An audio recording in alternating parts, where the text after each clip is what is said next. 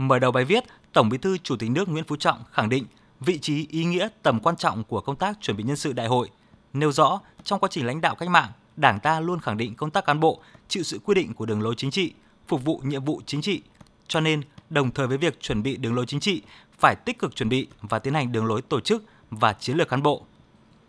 Tổng Bí thư Chủ tịch nước Nguyễn Phú Trọng đánh giá, nhìn chung, đội ngũ cán bộ nước ta có lập trường tư tưởng, bản lĩnh chính trị vững vàng, có đạo đức, lối sống giản dị, gương mẫu, có ý thức tổ chức kỷ luật, luôn tu dưỡng, rèn luyện, trình độ năng lực được nâng lên, phấn đấu hoàn thành nhiệm vụ được giao. Nhiều cán bộ năng động, sáng tạo, thích ứng với xu thế hội nhập, có khả năng làm việc trong môi trường quốc tế.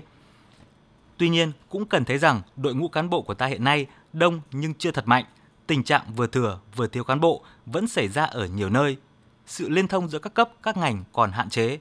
Tỷ lệ cán bộ trẻ, cán bộ nữ, cán bộ người dân tộc thiểu số chưa đạt chỉ tiêu mong muốn.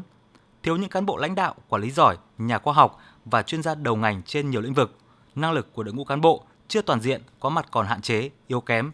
Không ít cán bộ, trong đó có cả cán bộ cấp cao, thiếu tính chuyên nghiệp, làm việc không đúng chuyên môn, sở trường, trình độ ngoại ngữ, kỹ năng giao tiếp và khả năng làm việc trong môi trường quốc tế còn nhiều hạn chế.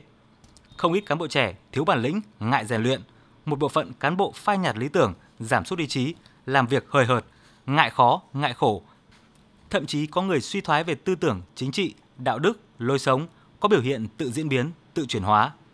Chính vì vậy, để giải quyết những vấn đề trọng đại của đất nước trong thời gian tới, Bộ Chính trị, Ban chấp hành Trung ương phải chuẩn bị thật tốt để trình đại hội thảo luận và quyết định nhân sự Trung ương khóa 13, bảo đảm thành công của đại hội và thắng lợi trong quá trình thực hiện nghị quyết đại hội. Đây là công việc vô cùng quan trọng. Đây cũng là vấn đề nhận được sự quan tâm sâu sắc, chính đáng của toàn Đảng, toàn dân.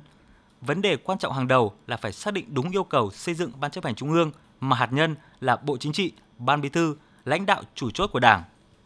Tổng Bí thư Chủ tịch nước Nguyễn Phú Trọng cũng đặt ra ba yêu cầu trong việc xây dựng Ban chấp hành Trung ương khóa 13, trong đó nhấn mạnh việc giới thiệu nhân sự nói chung phải trên cơ sở quy hoạch, giữ vững nguyên tắc, quy chế, quy định, phát huy trách nhiệm, dân chủ, công khai, minh bạch, khách quan trong đánh giá, giới thiệu, lựa chọn nhân sự tham gia Ban chấp hành Trung ương, Bộ Chính trị, Ban Bí thư và các chức danh lãnh đạo chủ chốt của Đảng, Nhà nước nhiệm kỳ tới.